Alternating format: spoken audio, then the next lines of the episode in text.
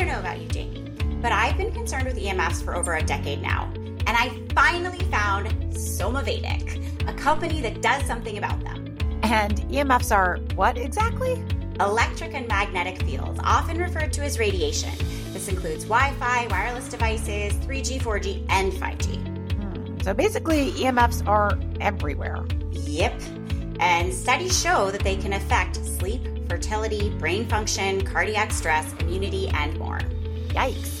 Thank goodness for Somavedic. Sounds like we all need their frequency therapy devices that protect cells against EMF's harmful effects.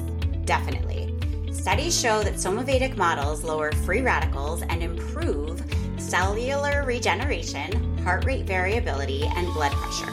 So many benefits. And I love that Somavedic devices are made of hand blown crystal glass. It makes me feel all zen and one with the universe, just thinking about how these small but mighty devices harness the power of precious stones and minerals to clear my ambient environment. Did you know that some models even structure water? I'm obsessed. And you listeners should be too. Head over to somavedic.com and use code OTG10 for 10% off all purchases.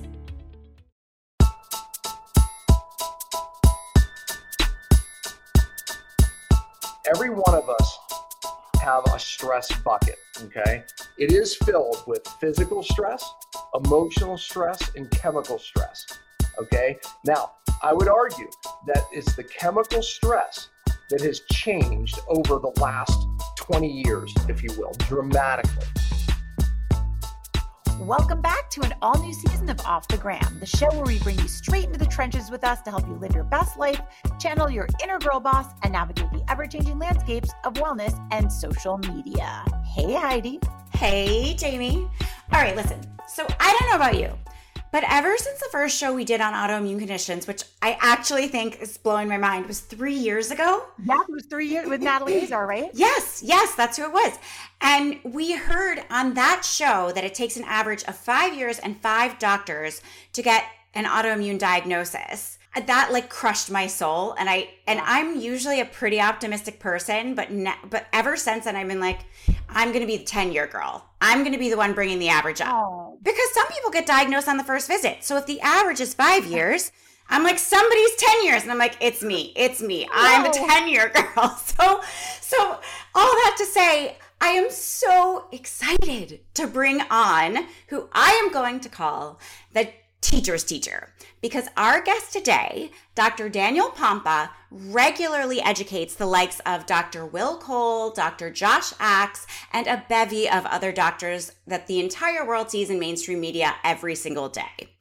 Dr. Pompa's protocols have been used by thousands to successfully manage hard to treat conditions ranging from autoimmune diseases, chronic fatigue syndrome, hormone resistance, thyroid conditions, diabetes, fibromyalgia, SIBO. I feel like I'm one of those um, antibiotic commercials and I'm like doing like, here's the 9 million things, but he actually helps people with these. So there are so many conditions that he helps people understand how to treat, including neurotoxic conditions, MS, so many things. Dr. Pompa is a functional health expert and he is the author of the books Cellular Healing Diet and Beyond Fasting and the host of Cellular Healing TV podcast and YouTube show. He regularly speaks on some of the largest natural health stages in the world, including the Bulletproof Conference, Paleo FX, Mindshare, PBS, and many more. Listen to today's show if you continually experience brain fog and fatigue, but don't know why. You keep hearing about the effect scary chemicals and toxins can have on all of us, but you don't really know where to start to keep you and your family safe. And you're interested in cellular detox. All right, but I wanted to take a quick left turn before we get into the main interview to bring you another doctor's opinion on a slightly different but very important topic your skin. So, May is National Melanoma Awareness Month or National Skin Cancer Awareness Month, depending on what site you, you look at. But suffice it to say, it's an important month to pay attention to our skin. So, I am here with the fabulous Dr. Rina Weimann. Dr. Allawh is how I know her, but she's a newlywed. So, Dr. Rina Weimann uh, of Schweiger Dermatology. And guess what? She's not just any board certified dermatologist. She's actually my dermatologist. She is a total pro in the adult and pediatric medical dermatology, skin cancer treatment, and cosmetic dermatology spaces. Dr. Weimann is not only a gifted practitioner, but also an accomplished author of several peer reviewed journal articles, a national presenter, and the host of Skin the Surface podcast. You can catch her at Schweiger Dermatology Group, which is schweigerderm.com, which boasts a whopping 90 offices throughout Pennsylvania, New York, New Jersey, and Connecticut little personal anecdote. I actually used to go to see Schweiger Dermatology, different practitioners in New York. And when I got here to Pennsylvania, I was so happy to see that there are Schweiger Dermatologies around here. They helped my son with a very, very difficult case of like eczema and some skin stuff he had going on. And then I found Dr. Rina, who's at the King of Prussia location, and I couldn't be happier that we connected because I adore her. And I'm so happy to have her expertise here on the show today. Welcome. Thank you. Thank you so much for having me on. I'm so excited to be on. And I'm excited to have you on because this is such an important topic. So I want to just jump right in. When it comes to checking our own skin, because I think we've all had that weird freckle or that weird mole that we're like, ah, I don't know about that. But then you just kind of like let it go because maybe you're scared to even give it that, pay it that mind. What should we be on the lookout for? Like, are there any tips on giving ourselves a personal skin check that maybe doesn't involve contorting like a yogi? Yeah, no, that's a great question. A lot of patients come to me and ask that. And you know, yes, to having a dermatologist see your skin every year, every six months is helpful, but doing your own skin check can be really worthwhile and beneficial. And so, one of the things that when it comes to looking out for changing uh, something of concern, I always recommend to actually have someone help you with your skin exam. So, whether if you live with someone, a family member, a friend, even I've had some patients come to me and they um, live alone, but they have a neighbor that they trust and say, Hey, can you take a look at my back? I always say, you know, I always remember to do it in the shower or a day that you'll remember, like your birthday or kind of mark it in your calendar. But what you really want to look out for is moles that are changing or growths that are changing. And so when it comes to skin cancers, there's three basic types. There's something called non-melanoma skin cancers, which are those basal cells and squamous cells, and then melanomas, which are the most deadliest type. And so when it comes to melanoma, I always say you want to look out for the A, B, C, D's, and E's. A stands for asymmetry. So you really want to see, okay, I've had this growth for a while, but it does look asymmetrical. If I were to draw an imaginary line through the center of it, one side looks very different from the other. B is the border. Can you really make out the border? Or is it almost ill defined? Is it phasey? C is color. So if you see that something has a brown color, but there's a little bit of pink in it, or there's red, or it's variations of that color brown, that could be a concern. And then D is diameter. So I'm not asking everyone to take out a, a measuring tape, but if you have an end of a pencil eraser and you kind of put it on that lesion itself, and if it's greater than that, that's a good rule of thumb to take a look at it with, have a dermatologist take a look at it. The most important is actually E, which is evolving.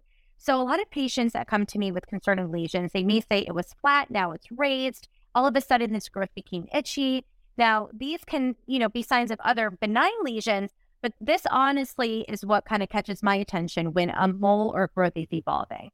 So one of the main things when you're looking at your skin is to kind of get familiar with your mole. So in the shower, look at your front, have someone take a look at your back, take photos of your back, you know, and then just keeping an eye on things. That's really smart. I always, you know, I b- really believe in like before and after photos for all sorts of personal journeys, whether it's a weight loss journey, a skincare journey, just to be able to document the process. So even just putting those into like a certain folder on your phone so you don't take the picture and then it disappears from your life forever and being able to go back and reference it, that sounds like a really good idea.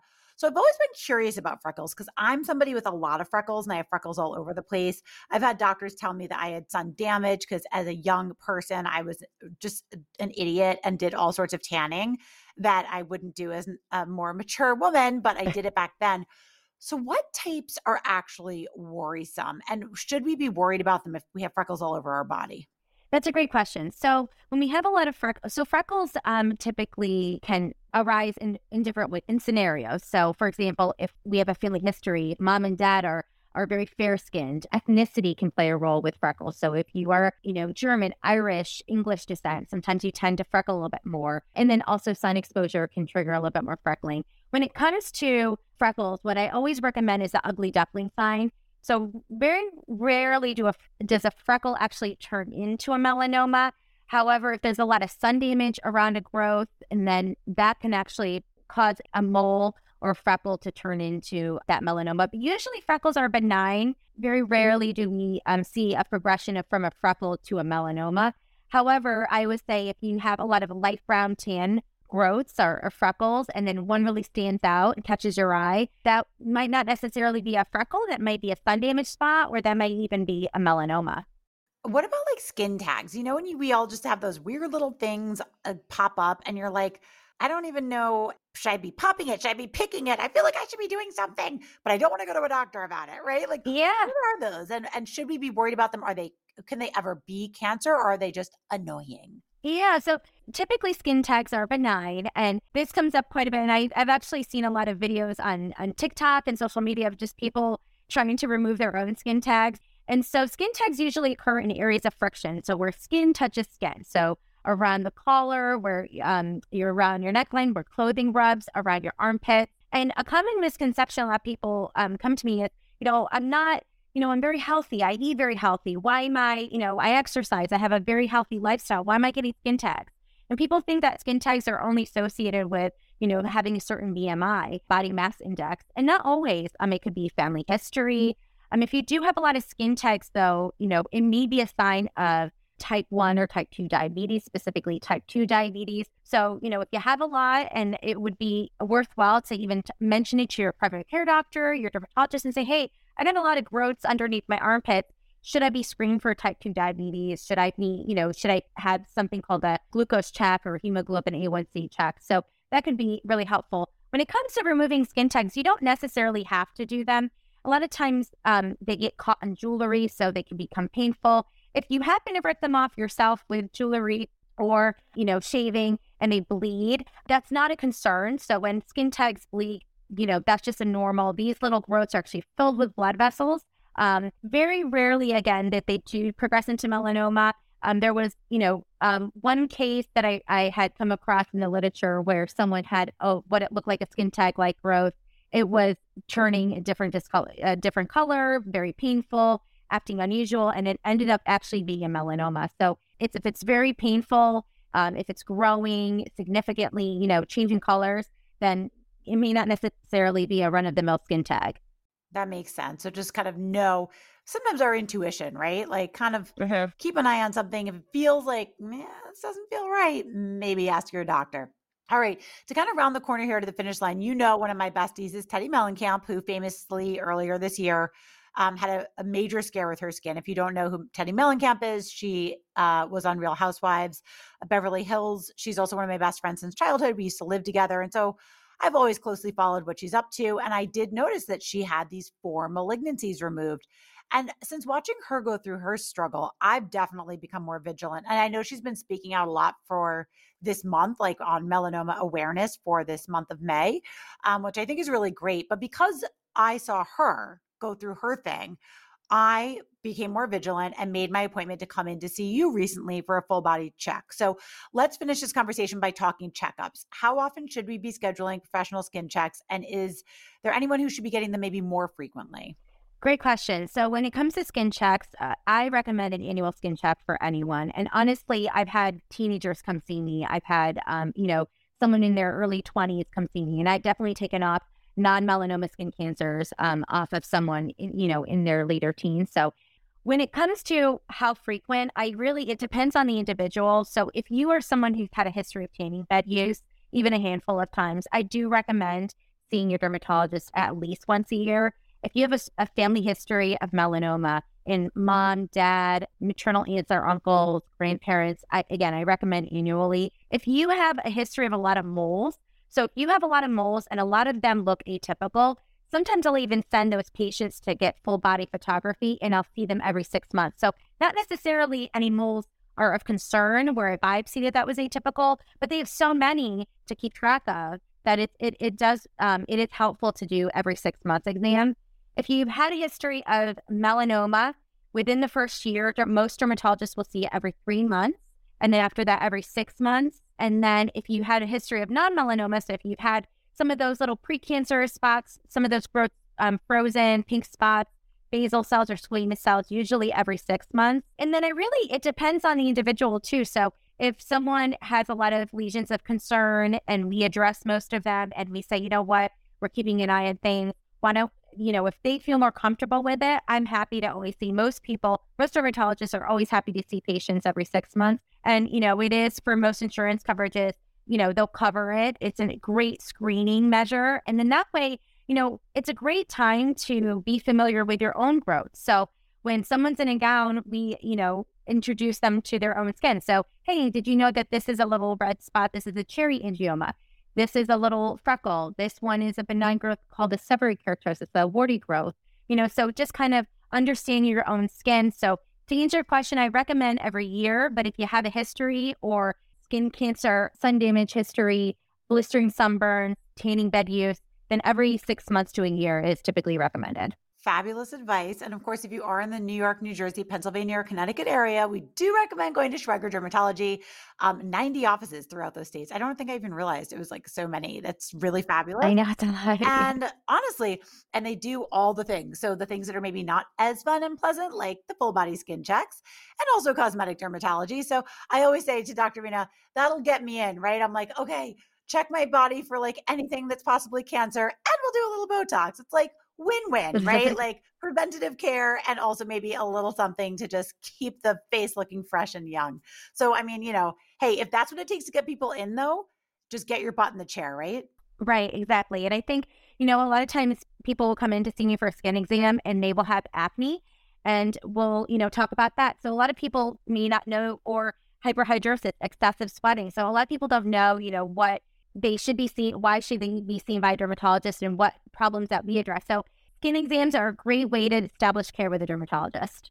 Fabulous. Dr. Rina, thank you so much. We really appreciate you. And, you know, when you never know when a, a little segment like this could save somebody's life. So do an important work out there. Thank you so much for having me. Welcome to the podcast, Dr. Pompa. We are so excited to have you with us today. Yeah, can't wait to have the conversation. It's an important one.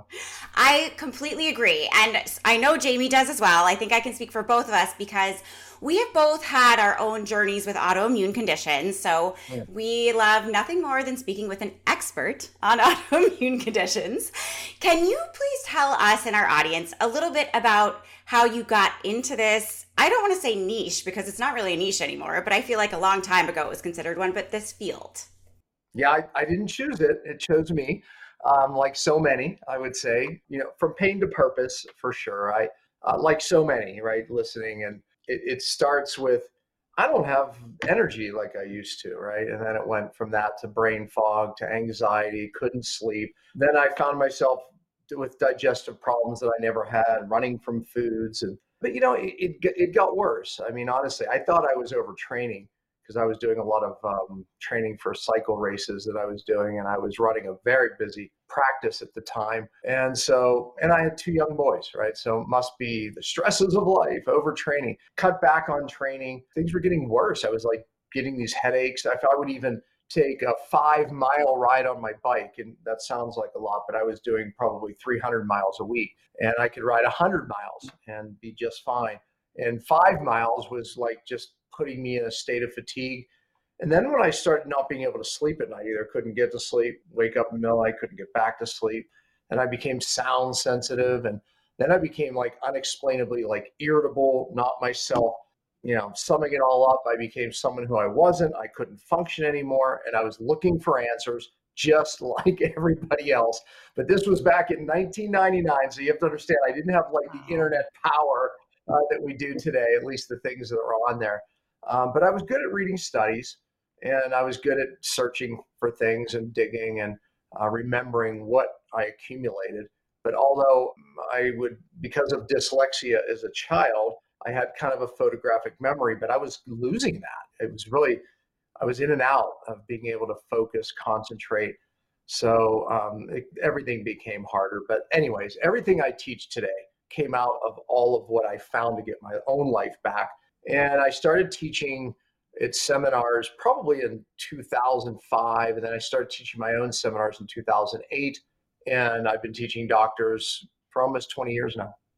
That, that's incredible. And I got to tell you, like, before I get to my next question, like, I feel like so much of that is what I've been experiencing lately, But then sometimes I'm just like, well, doesn't everyone just feel like this? So how do you know? Because yeah, brain fog, yes. Chronic fatigue, yes. Not having the energy of my former self. Like I used to run marathons, and now when I run my two or three miles, I feel like I'm going to literally die. But I'm like, am I just getting older? I am 10 years older. I am a mom of two, whereas before I was footloose and fancy free. How do you know when it is something or when your mind seems to be playing tricks on you?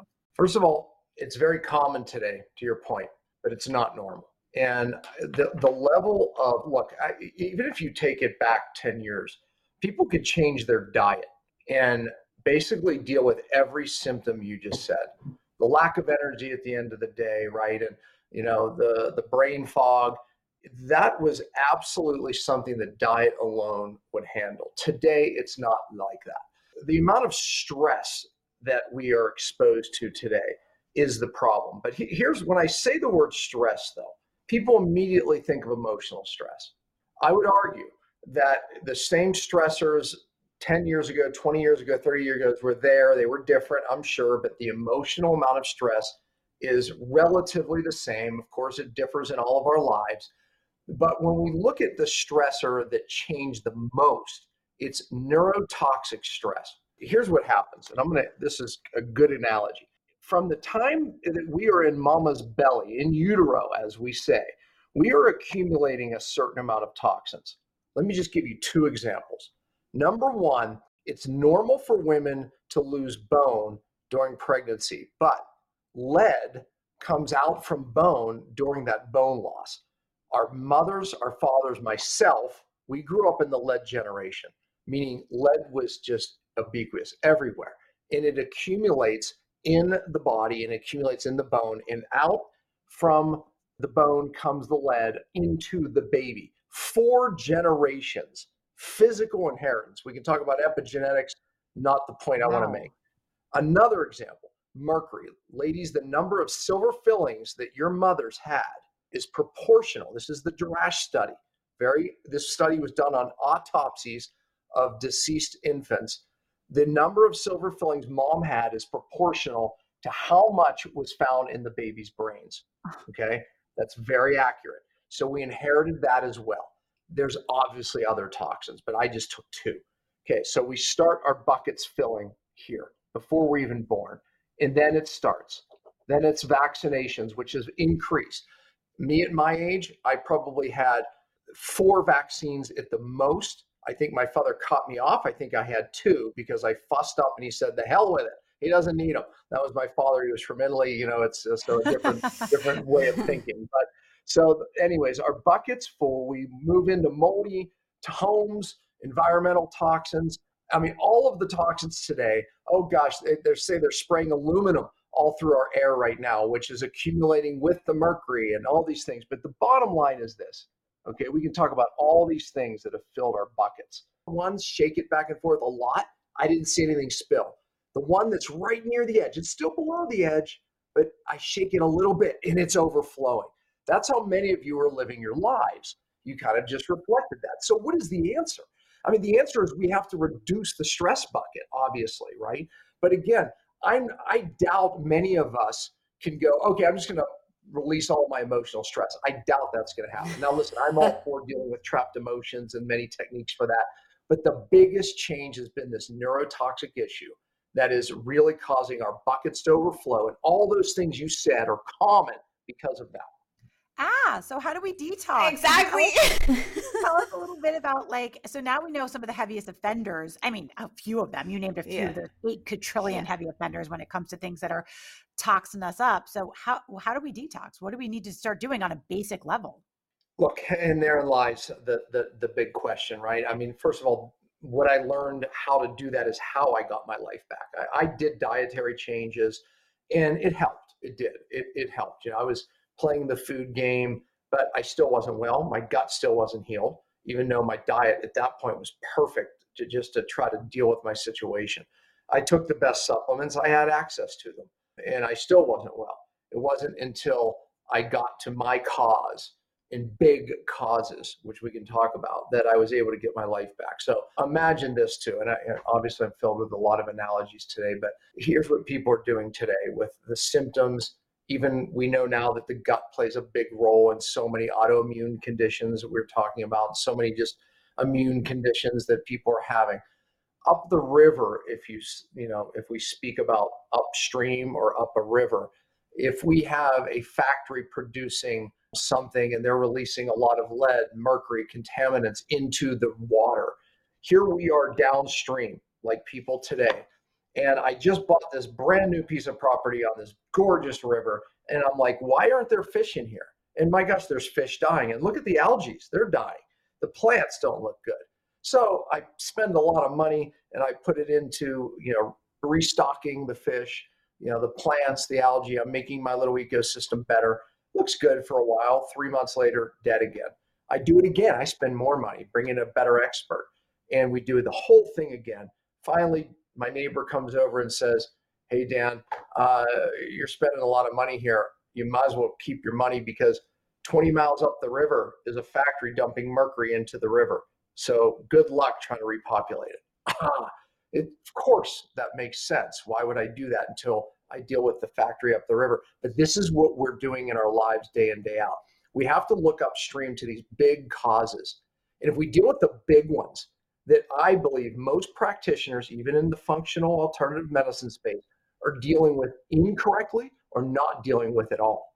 I feel like we've gotten into more and more fancy testing, SNP testing, genetic testing, microbiome testing, but who's dealing with the factories upstream?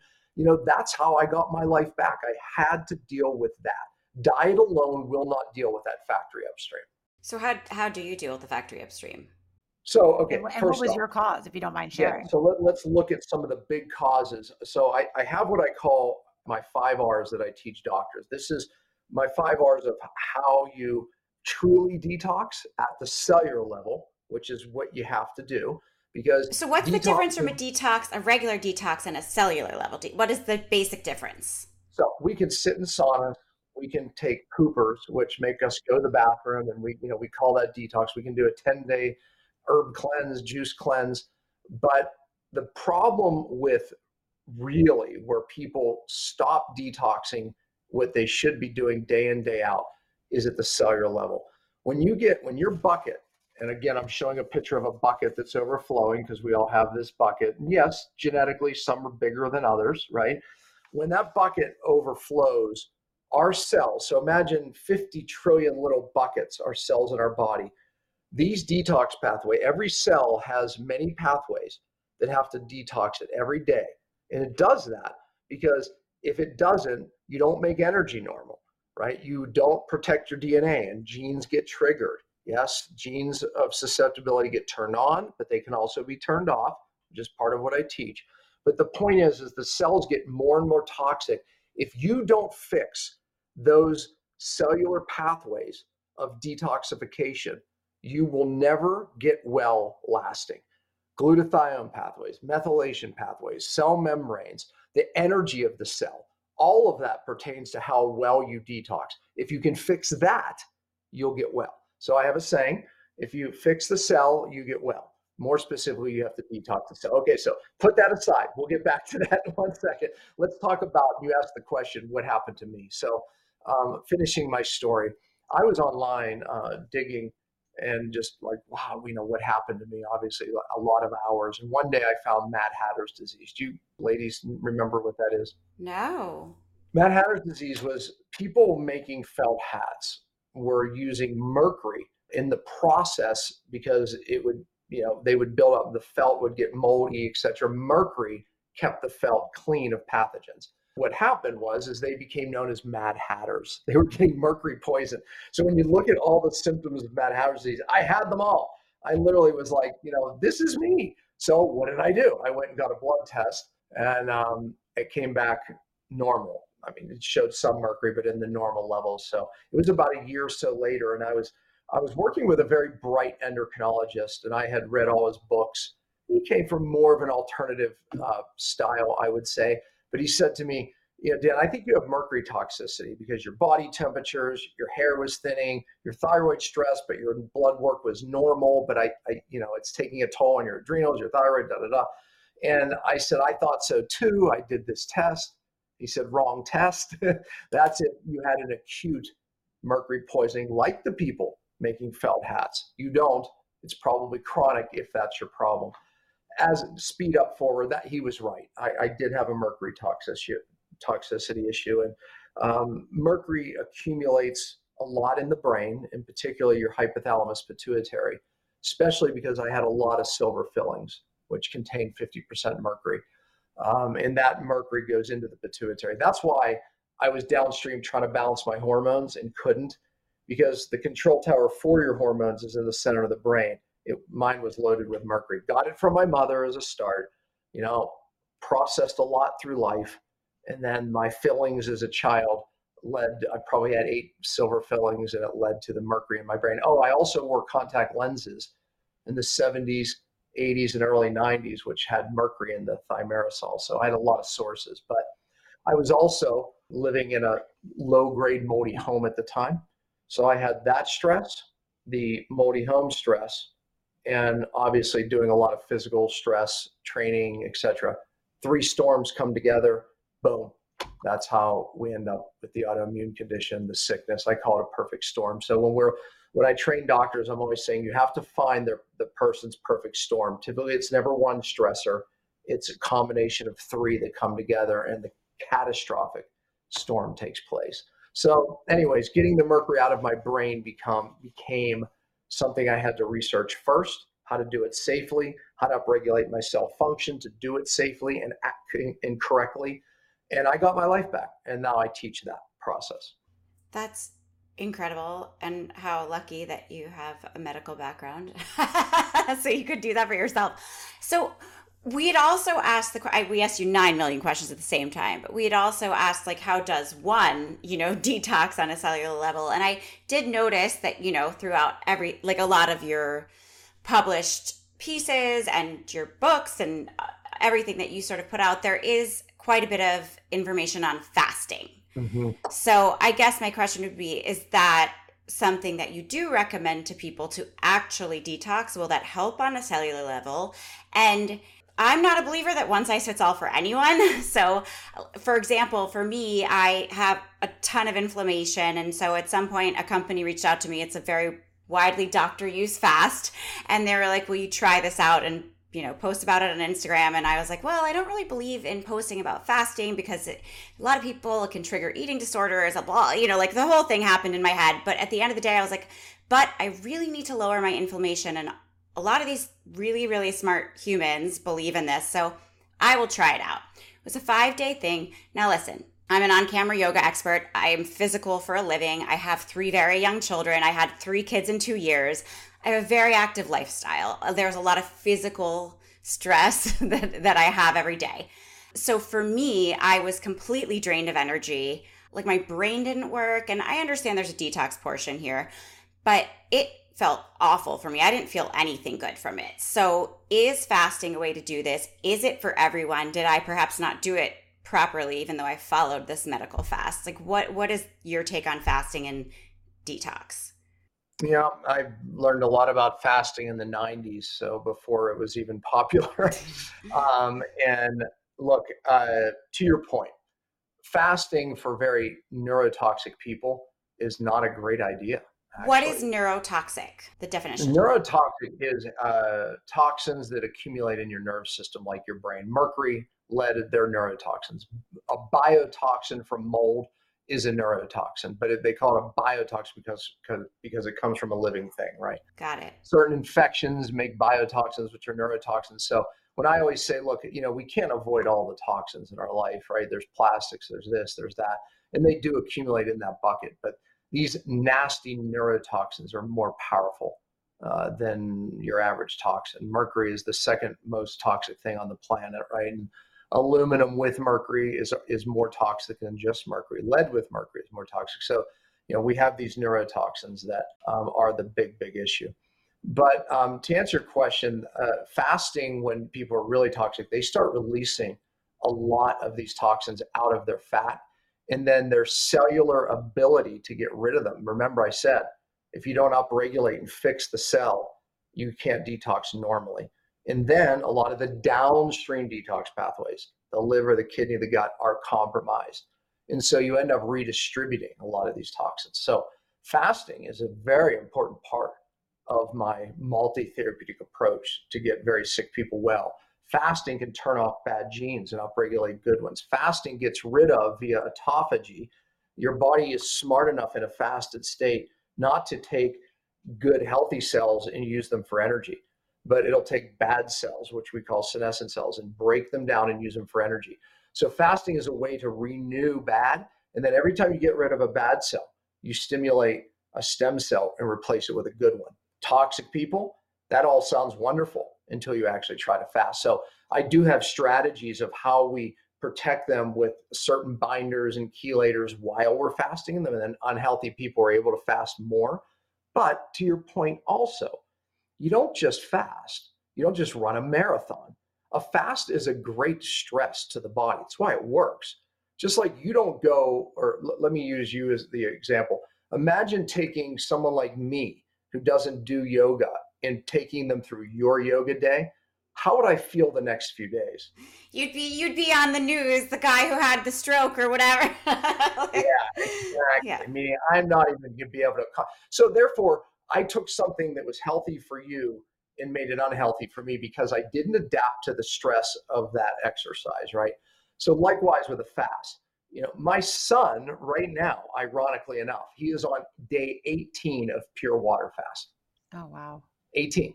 I've been hearing so much about a water amazing. fast. What, now, what made him do it? He's doing a seminar, right? He just feels, but he fasts all the time.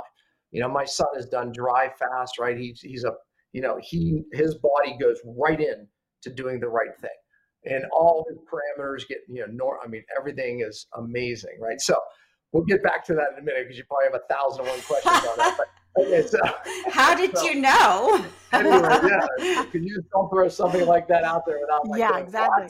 How is that possible? But the point is, is many people they have to start with a partial fast where they're just diminishing calories and protein for a certain amount of days. And, and then we still evaluate did they adapt to that stress or not, just like exercise, because many people might not. So fasting may be something they can't do for three months until we detox them further.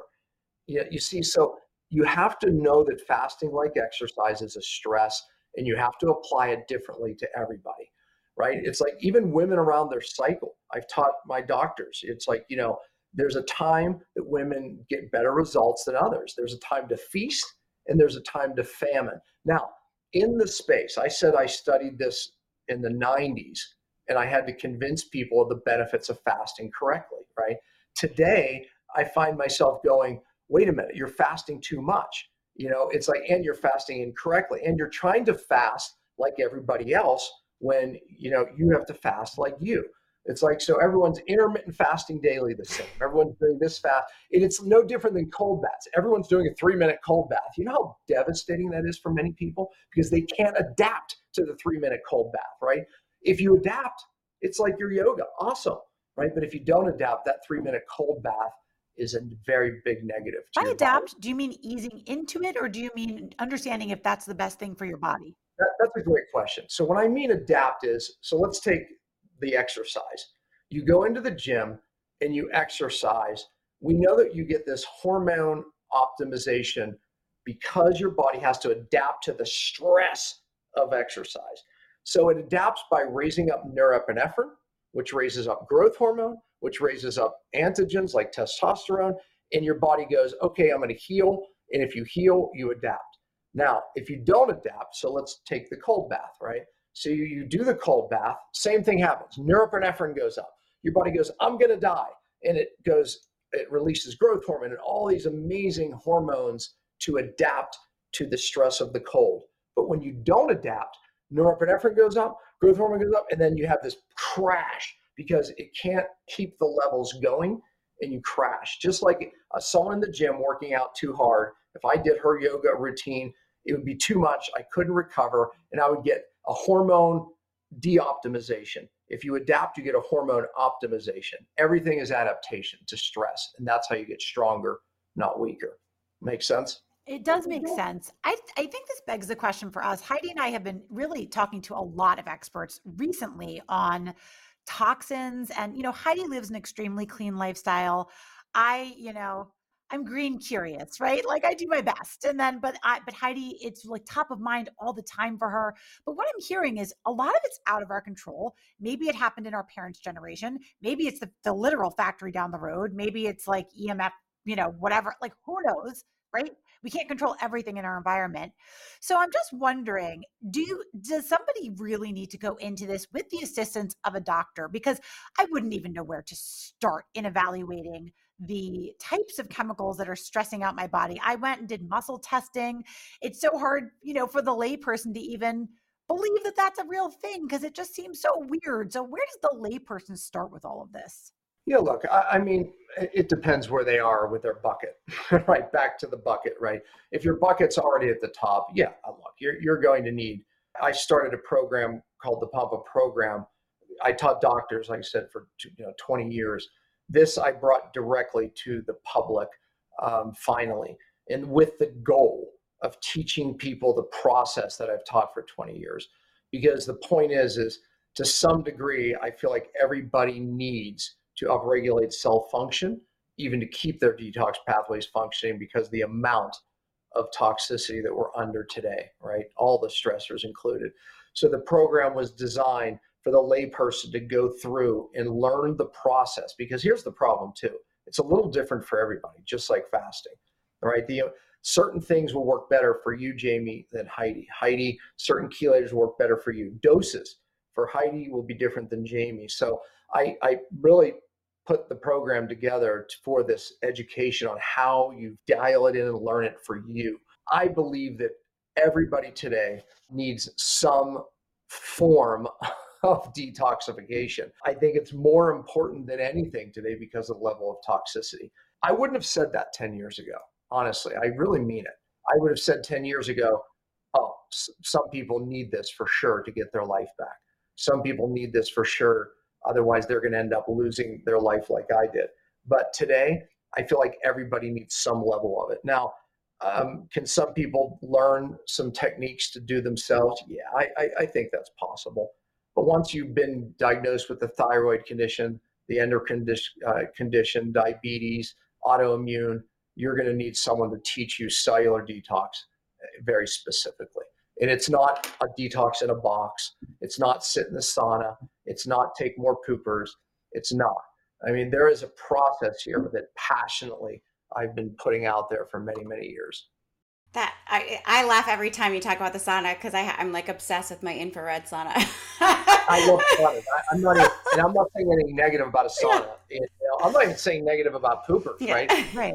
You got to you know get get the people up to get the bowels moving. So you know, I, I have a sauna here, and I love mm. it. But it has to be part of a cellular yeah. detox program. If you don't fix the cell, you're not going to get well. Those pathways have to be fixed, and you have to use real binders and chelators. I, let me let me.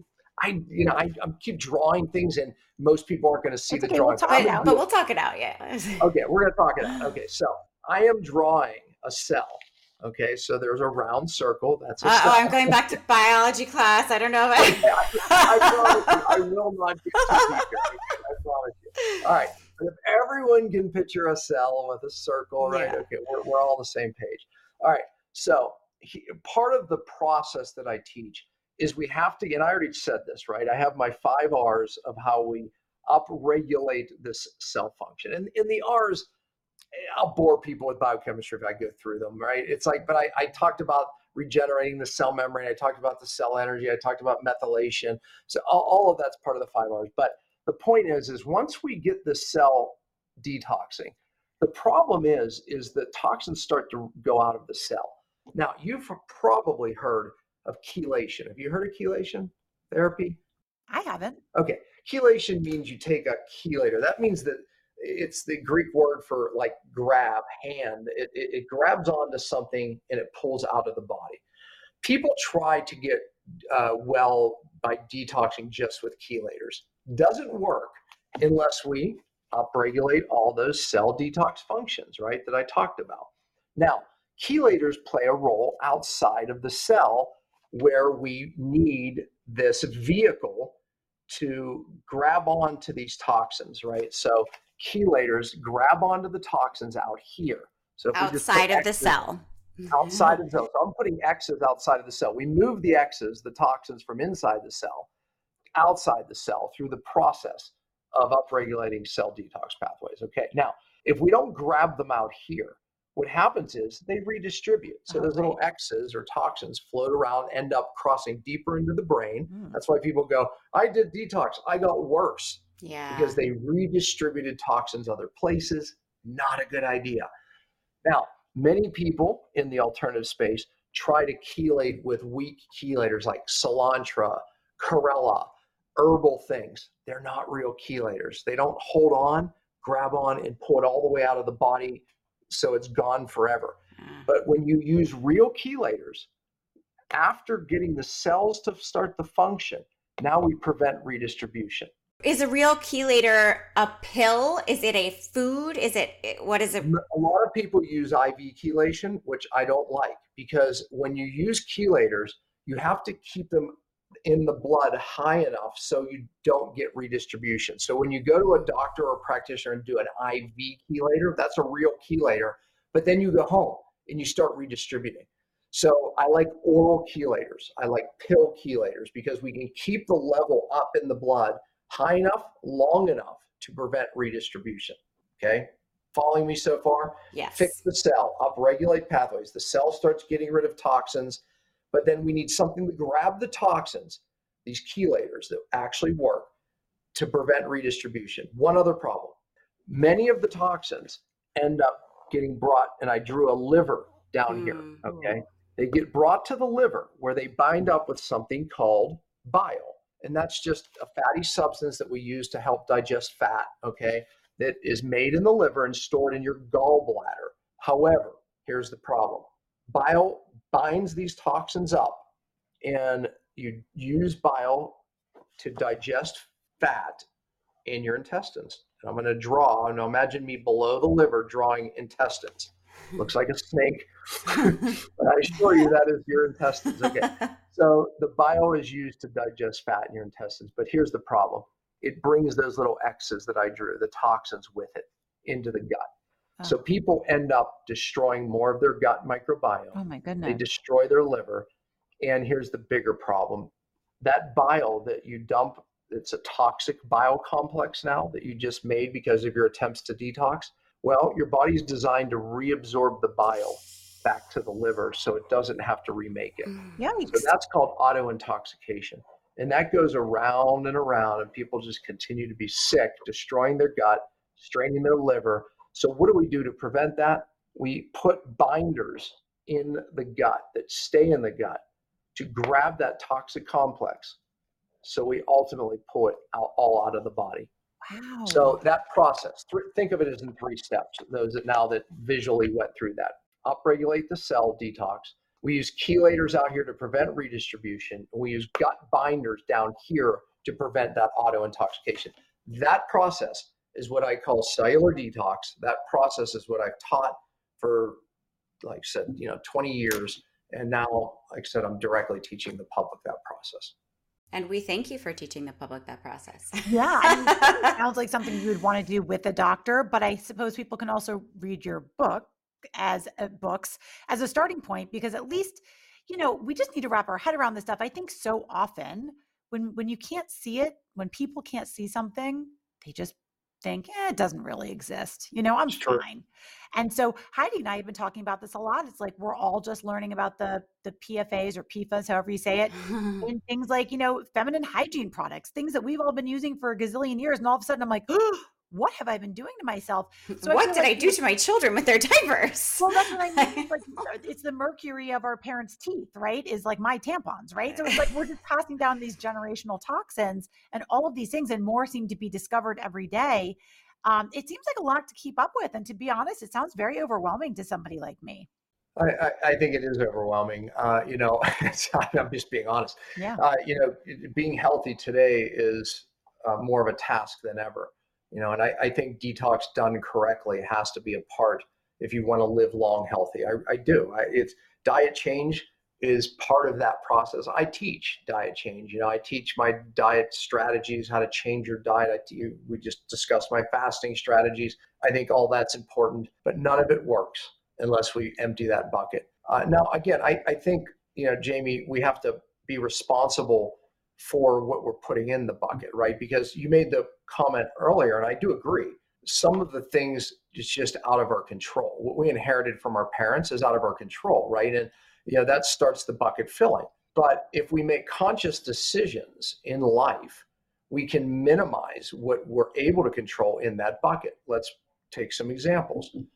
So the makeups that you girls use, there's 500, I think it was estimated 800 some chemicals that you females start your day with. Men Not me. no, I know I do, and I've watched the documentaries, and they're terrifying. I shouldn't have said you female. right, me.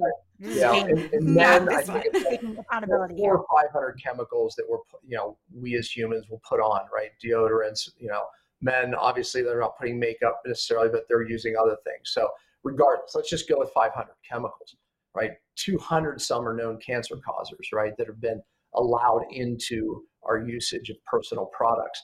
So we can change the products we're using. Stephanie Seneff, um, when we talk about this perfect storm of why people are getting sick, Stephanie Seneff, she's a senior scientist at MIT. And in 2012, she did a study showing that a chemical called glyphosate. Hi, Jamie, I'm going to ask you because you already admitted you're not the uh, the the more privy one to this, right? So, I'm psycho. yeah. Okay, yeah, I got I got it already. by the way, this breaks up the perfect interview, right? Because you know you, we were addressing two different types of questions coming in. So, Jamie, have you heard of the chemical glyphosate? I have, yes. Okay. And w- where are we getting most of that chemical from? Is it weed killer stuff like that? It is. It is. It, it's the active ingredient in Roundup Right. Whereas if you watch TV on any regular basis, you'll see there's billions of dollars being basically awarded to people damaged from this chemical. Yet, if you walk in Home Depot, you'll see Roundup and glyphosate sold everywhere. That's how strong the lobby is. Now, wow. this is being sprayed on most of our food supply, even today, because they don't just spray it as an herbicide, pesticide. They spray it to desiccate, um, which means like a grain if you spray it on a grain before harvest, it causes a little bit of dehydration and makes the harvest more profitable and easier. So you can see why it's used. The problem with this chemical is that it basically how it works is it pulls minerals, you know, from the soil and in that process it takes weeds out, etc. Okay, so this is what it does in the human body, but one of the things it does is it is killing our microbiome. It's opening up our blood brain barrier and our gut barrier. And in this 2012 study, Stephanie Seneff showed that it's allowing the toxins that we already had in our bucket, maybe just from mom, right, and, and inherited, and it's allowing them to cross deeper into our brain and other tissues, creating an explosion of autism, creating an explosion of dementia, hormone dysregulation, and all of which we've been talking about. So the perfect storm is happening. I'm just going to put a G here for glyphosate. And then we can put in whatever we want. We can put in. Um, we have mercury. three intersecting circles. Right. Yes, that's, we have three. Remember the movie, um, the the Perfect Storm? Mm-hmm. It was the '80s George Clooney movie. Okay, the movie showed that when three storms come together, it creates a catastrophic storm where thousands of people die. It's horrible, right? Well, this is the storm that I describe of how autoimmune takes place in the storm of how people all of a sudden go, What happened to my life?